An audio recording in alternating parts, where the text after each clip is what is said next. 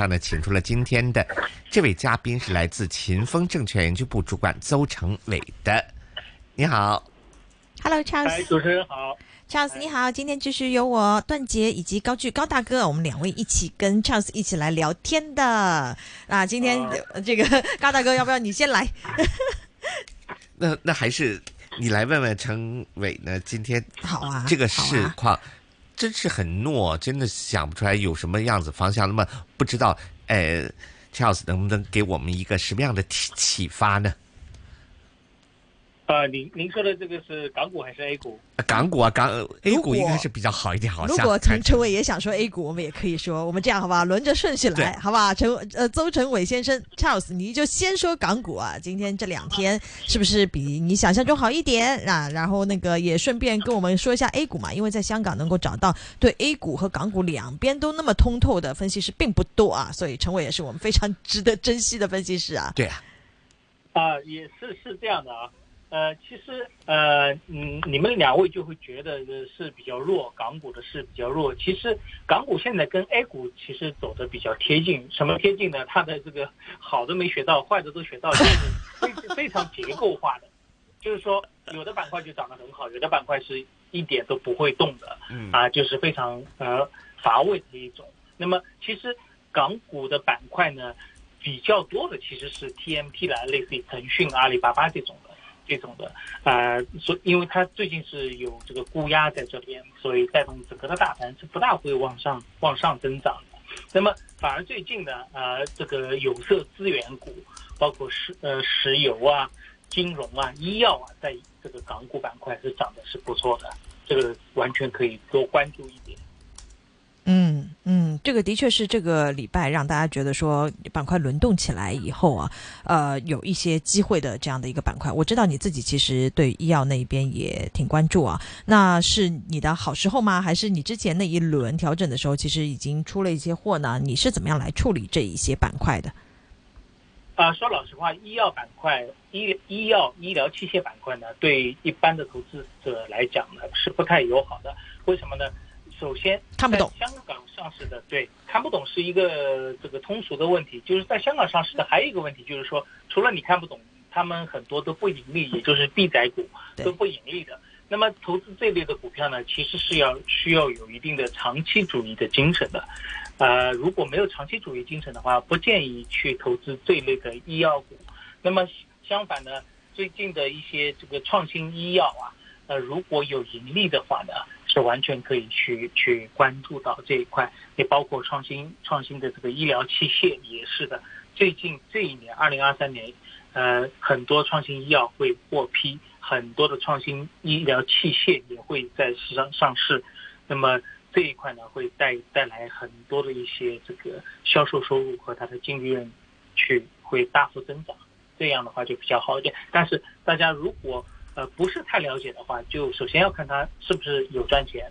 那么没赚钱的，就算是可能是以后呃最牛的创新医药股，比如说百济、神州这这一个，大家买起来还是呃不太放心的。就是说，如果买了赚了，就赶紧走比较好。那如果长期持有的话呢，就呃至少一年、两年、三年起步吧。嗯。所以的确不是一个对于 散户投资者很多时候啊，这个希望就是未必挨得住呢，不是一个特别特别理想的一种状态啊，因为大家通常都是会很容易被这种波动给震走的一个情况。其实还想啊。请教一下陈伟，就是你刚刚不是我们还说到 A 股的情况嘛？那 A 股那一边，其实你也是平时会做一些长期的观察嘛？你现在那个，比如说呃，在基金的一些部署上面，会分怎么样的一个比例？比如说多少在港股，多少在 A 股，有这样的一个区分吗？啊，这个我们是本身的整个的资金就是分开来的，这这个资金就是呃做。港股的那块基金就是做 A 股的，那么基金的话也是对，它是港股基金或者是 A 股的这个基金是分开来，本身就是分开来，这个没有没有太大的问题。那 A 股你看什么板块多呢？A 股其实也是呃类似，但是 A 股呢，它的制造也是比较多一点，包括石油化工啊这之类的，就是化工股比较多一点。那么智能制造。那么数字经济这一块，包括人工智能，A 股其实也是比较多一点的啊。当然了，A 股的人工智能呢，包括软件、硬件，包括什么底座啊之类的，比较全面，比较全面。那么高端制造肯定也是在这一块的，加上这个数字经济这这一类的是比较多的。那么有色金属的话，有色资源的话，那港股、A 股都是很多都是呃在两地上市的，这个大家都是可以去完全去关注到这一块的。嗯嗯，那呃，另外一个就是焦点啦，除了医药股以外，你其他的在最近还会有在看一些什么板块吗？除了医药，那么医疗器械我有在看，那么化工股，化工股也是不错的。那还有一些就是呃，医药其实里面分很多的啊，分很多药，创新药啊，疫苗各类各的药我都有都有在看。那个医疗器械我。看的也是比较多的，看的是比较多的。那医疗器械其实要大家一个一个医疗器械啊去去看，其实有点累，有点累的啊。我基本上每天都是看到十二点一点左右看一个两个的医疗器械，因为嗯我本身不是学这块的，看起来就比较累。对那其实有很多就是我的这个朋友都劝我，就是跟投资者分享一下，就是。你最好看英文的，然后再看中文的，比较好好一点。他们我也觉得中文的更难看得明白，因为翻译过来的其实很多 term 更麻烦。是，嗯，我我这个很同意。对，最近看的有色、贵金属资源比较比较多一点。你看些什么呢？就是你的那个 source 还是主要是些什么 source？个人好奇。啊，你说的是股票还是什么？是研究的资料还是什么？嗯，就是对啊。是研究的资料是吗？嗯，啊，那比如说我看贵金属黄金，啊铜铝，对吧？这个其实你我是按照个股来研究了。比如说我看了一只股票，它有做黄金，有做铜，有做铝，有做锡。那么我们就要，我首先就要看它，哎，它它的这个资源在哪里啊？它的矿山分布怎么样？这个储量有多少啊？它开采了有多少？现在，呃，现在去年的这个呃收入是多少啊？呃，黄金价格是多少？铜的价格是多少？那么黄金价格是不是之后会往上涨，还是往回跌？那铜的价格是往上涨还是往回跌？那么怎么看呢？其实黄金呃铜，比如举个例子，铜它有这个储量的储备量，现在是很少很少，每年每个月每天都在减少。那么对它来讲呢，可能是个非常利好的因素。啊，这些都这些资料都要去去看。那么铜的话，对以后的需求是多少？以后的产量是多少？嗯，那么是不是达到一个平衡，或者是仅平衡，或者是减少，或者是增加？这个都要去分析的。那么这家公司的这个毛利率是多少？净利率是多少？它还有多少的矿产？能产多少年？三十年还是五十年还是九十年？这个是完全不一样的。就是这座矿山的话，里面能产多少量？多少的铜，对吧？多少的金？多少的锡、铁？这些都要算进去。那么算出来，它哦，它今年可能它又买了多少矿？对吧？它投资了多少矿？它的这个资产，呃，资产分布啊，资产投资是多少？这个全部要算进去。算进去之后呢，你就大概能了解啊，它在全球的市场上，那么我们这些矿肯定都是全球的，很多都是全球的嘛。全球市场上啊，它的一个比例是多少？龙头老大是谁？啊，它是属于是一个什么位置？那它后续的发展是多少？对吧？后续有有多少发展？比如说有的有的黄金公司的话，它每年产量或者是。铝公司的话，每年产量它不变的，对吧？它就这么一点点，这么一点点，它不变，它也没买矿，你让它有很大的发展的话，其实就是很难的。嗯，对。那么又衍生了一个问题，我很好奇，想问一下啊。其实呢，像这样子的国际这这有色金属呢，通常都是以美元计价的啊。那么现在看到呢，最近就是呃，美元指数呢仍然就在。一百零一之下就是受压，那么是不是这样子就会推动了一些有色金属名义上的价格的上涨了呢？啊，这个是从金融角度来讲的。那金融角度，有时候金属板块呢，贵金属板块呢，包括资源板块呢，呃，整个资源板块呢，就是说，如果美，呃，美国。不加息了，甚至降息的情况下，对他们来讲是个非常大的利好，因为他们的很多这个这个这个金融成本啊会降低很多很多。本身这块的这个金融成本就是比较高的，比较高的。他们每年的资本支出是很大的，其实是如果有很大的发展的话。哦，嗯，Interesting 的是，其实本周本来是让大家觉得说是有非常多的呃负面的这种情绪的，就是之前的这个焦点啊，包括呃感觉有点起色的阿里巴巴，乃至于腾讯等等的，都是因为有大股东的进一步的动作，让大家觉得说好像势头不是特别好，一度呢也是拖累到港股的整体的表现的。当然，从您的角度来说，感觉市场消化了这个消息了吗？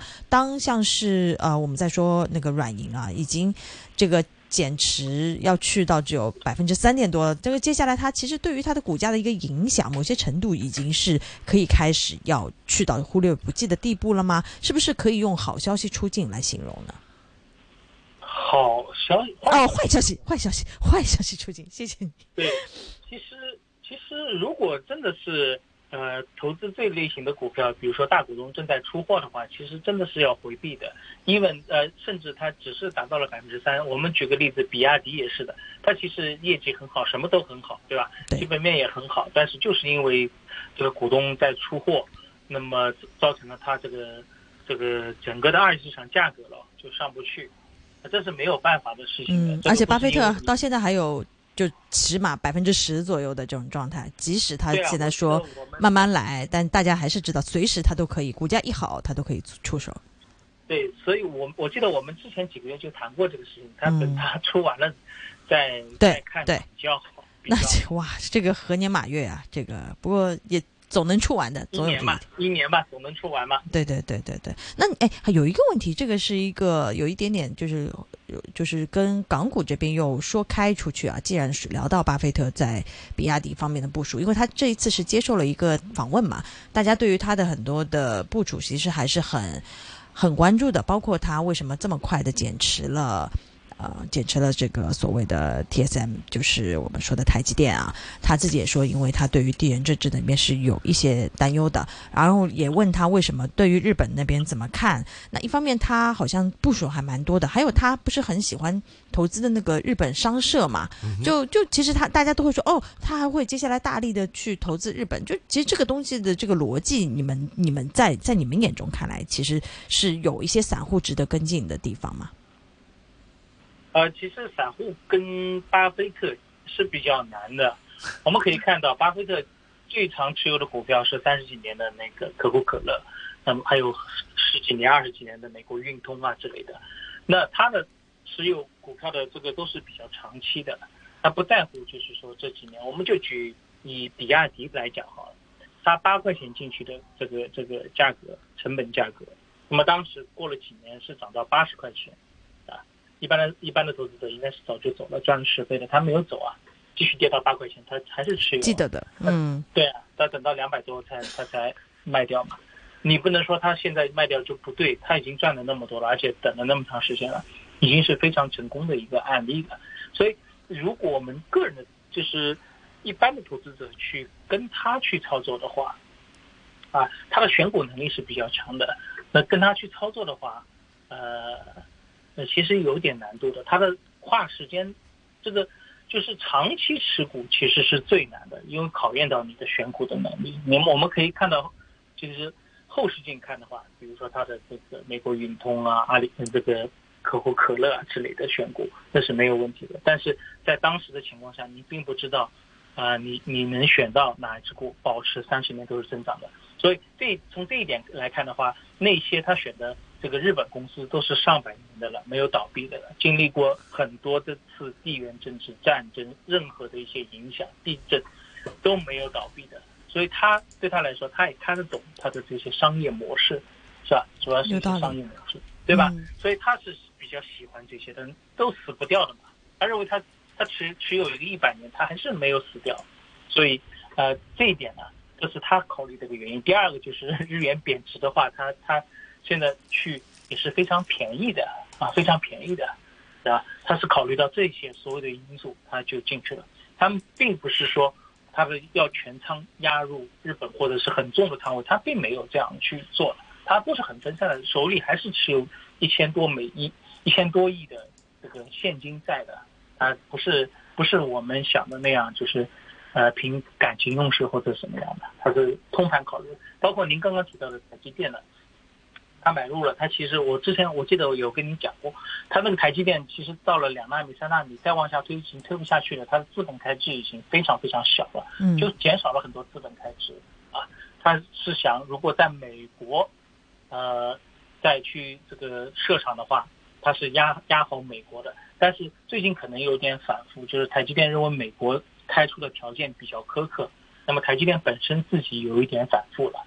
所以他为了消除这个不确定性，他可能先先把它抛掉再说了啊。哦，哎，他这个收到这些风的那个时机点，可能各方面比我们都要就是快的多的多了。所以他有时候大家会在就是哪怕是在那个季度看他的一些反应，都倒过来推或者接下来看，才更容易看到一些东西啊。不过我觉得你刚刚说的，就他很特别，就是很多人觉得说。